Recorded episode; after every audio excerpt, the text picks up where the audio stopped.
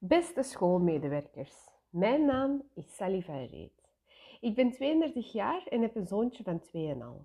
De voorbije 10 jaar heb ik als opvoedkundige in de kinder- jeugdpsychiatrie gewerkt. In een notendop bestaat mijn job eruit om adolescenten met psychische problemen en hun context handvaten te bieden met het oog op een constructieve ontplooiing in de maatschappij. Dit jaar ben ik gestart aan een lerarenopleiding secundair onderwijs. Onderwijs is iets dat mij van in het begin van mijn studies heeft gefascineerd. Voor een klas staan en jongeren weten te boeien moet volgens mij een enorme voldoening geven. Vaardigheidstrainingen geven is dan ook een van mijn favoriete bezigheden binnen mijn huidige beroep. Maar vandaag ben ik hier met een andere reden. Voor het vak onderwijs en maatschappij kregen we de opdracht om een tool te ontwikkelen die een meerwaarde kan betekenen binnen onderwijs. Ik heb van deze vraag gemaakt: wat heb ik te bieden aan het onderwijs? Al snel kwam ik op mijn ervaring in het, in het werken met de nieuwe autoriteit. Hoe langer hoe meer ben ik er echt van overtuigd dat deze visie een enorme meerwaarde zou kunnen betekenen in alle scholen.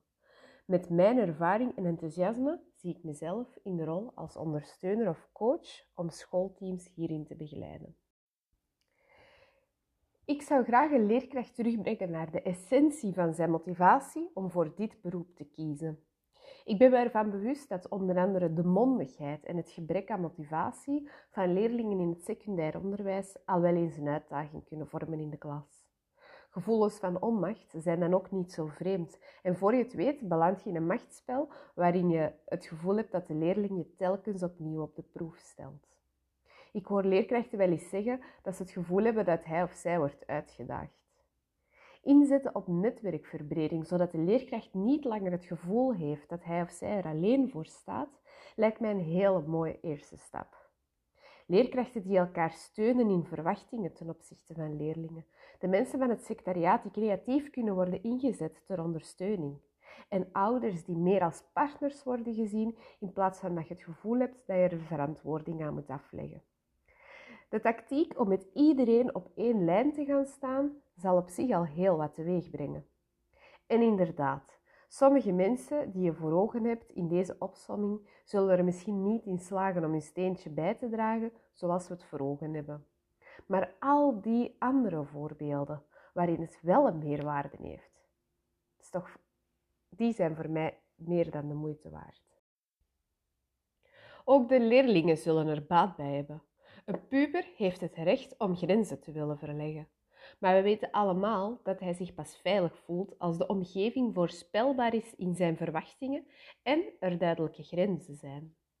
De liberalisatie in onze maatschappij is een feit. En ook onze leerlingen dragen dit hoog in het vaandel. Dit in combinatie met de nieuwe autoriteit schept volgens mij een opportuniteit om ze te begeleiden naar waardevolle individuen die zich goed voelen in onze maatschappij. Hoe fantastisch is het niet om iets waar je tegenaan loopt om te zetten in een meerwaarde dat resulteert in een doel waarin iedereen zich goed voelt? Om het wat concreter te maken, kom ik graag even terug op een voorbeeld uit mijn oorspronkelijk werkveld. Twee jaar geleden werd ons gevraagd om met een nieuwe visie aan de slag te gaan. De nieuwe autoriteit. We begrepen hieruit dat we moesten afstappen van het onmiddellijk consequenties koppelen aan ongewenst gedrag.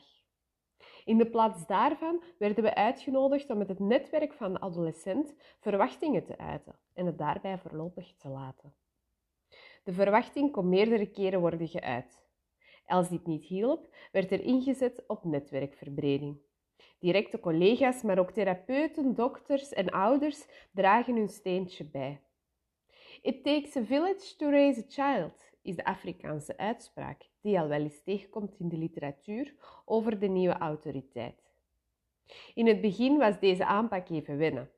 We hadden het gevoel dat de adolescent gewoon zijn eigen zin kon doen, zonder er gevolgen van te dragen. Er werd ons gezegd dat we ons minder machteloos zouden voelen bij deze aanpak.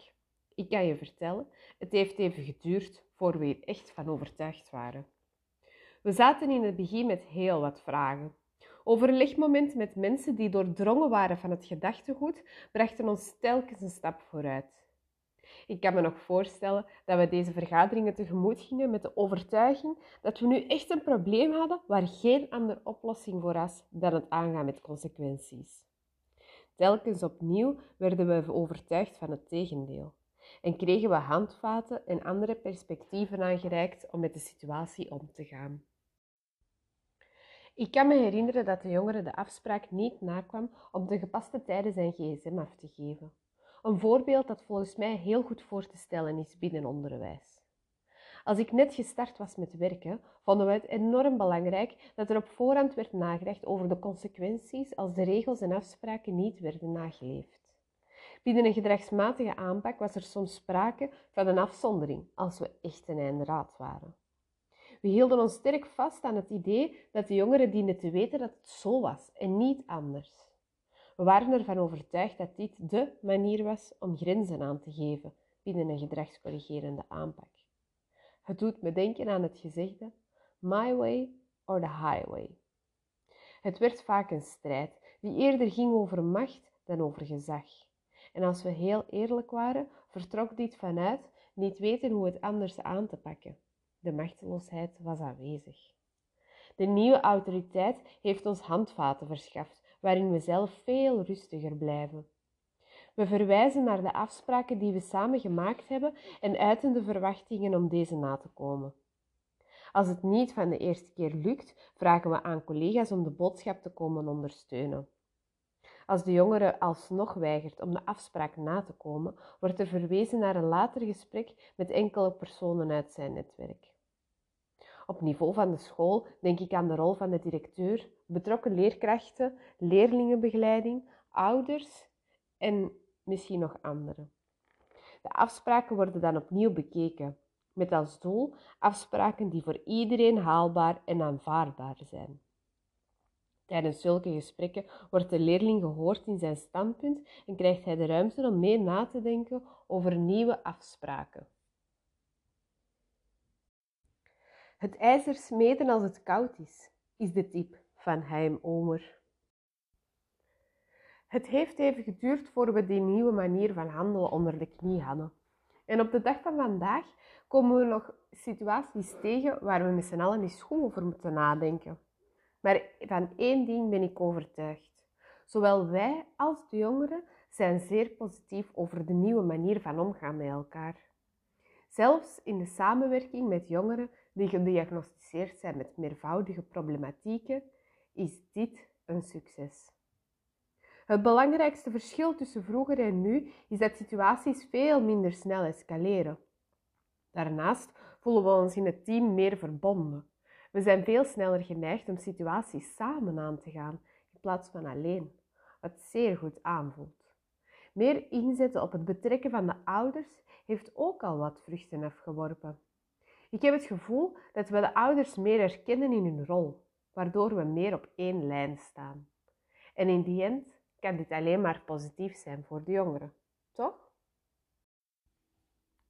Ben je overtuigd dat jouw school klaar is voor de nieuwe autoriteit? Ben je bereid je eigen referentiekader onder de loep te nemen? En tenslotte, zien jullie het zitten om te investeren in bijscholingen betreffende de nieuwe autoriteit? Is ja het antwoord dat spontaan bij je opkomt na het horen van deze vragen, dan zijn jullie klaar om in het verhaal van de nieuwe autoriteit te stappen. Het vraagt investering en is een proces van vallen en opstaan. Maar ik geef jullie het op een briefje. Het is de moeite waard. Op de website www.nagvopschool.be vinden jullie alvast heel wat concrete informatie in verband met het implementeren van de nieuwe visie op school. Heim Omer is de grote bedenker van de nieuwe autoriteit. Op zijn website vind je informatie, tal van video's en interessante boeken. Ik wil jullie graag uitnodigen om het filmpje van Antwerpen Linkeroever eens te bekijken op zijn site. Het zal mijn verhaal nog tastbaarder maken. Ten slotte wil ik graag verwijzen naar een filmpje van Jeff Verhagen op de website van Klasse. In zijn interview Weer wat strenger worden, zo simpel is het niet, legt hij heel duidelijk uit waarom ook hij ervan overtuigd is dat we toe zijn aan een nieuwe autoriteit op school. Bedankt om te luisteren en graag tot ziens.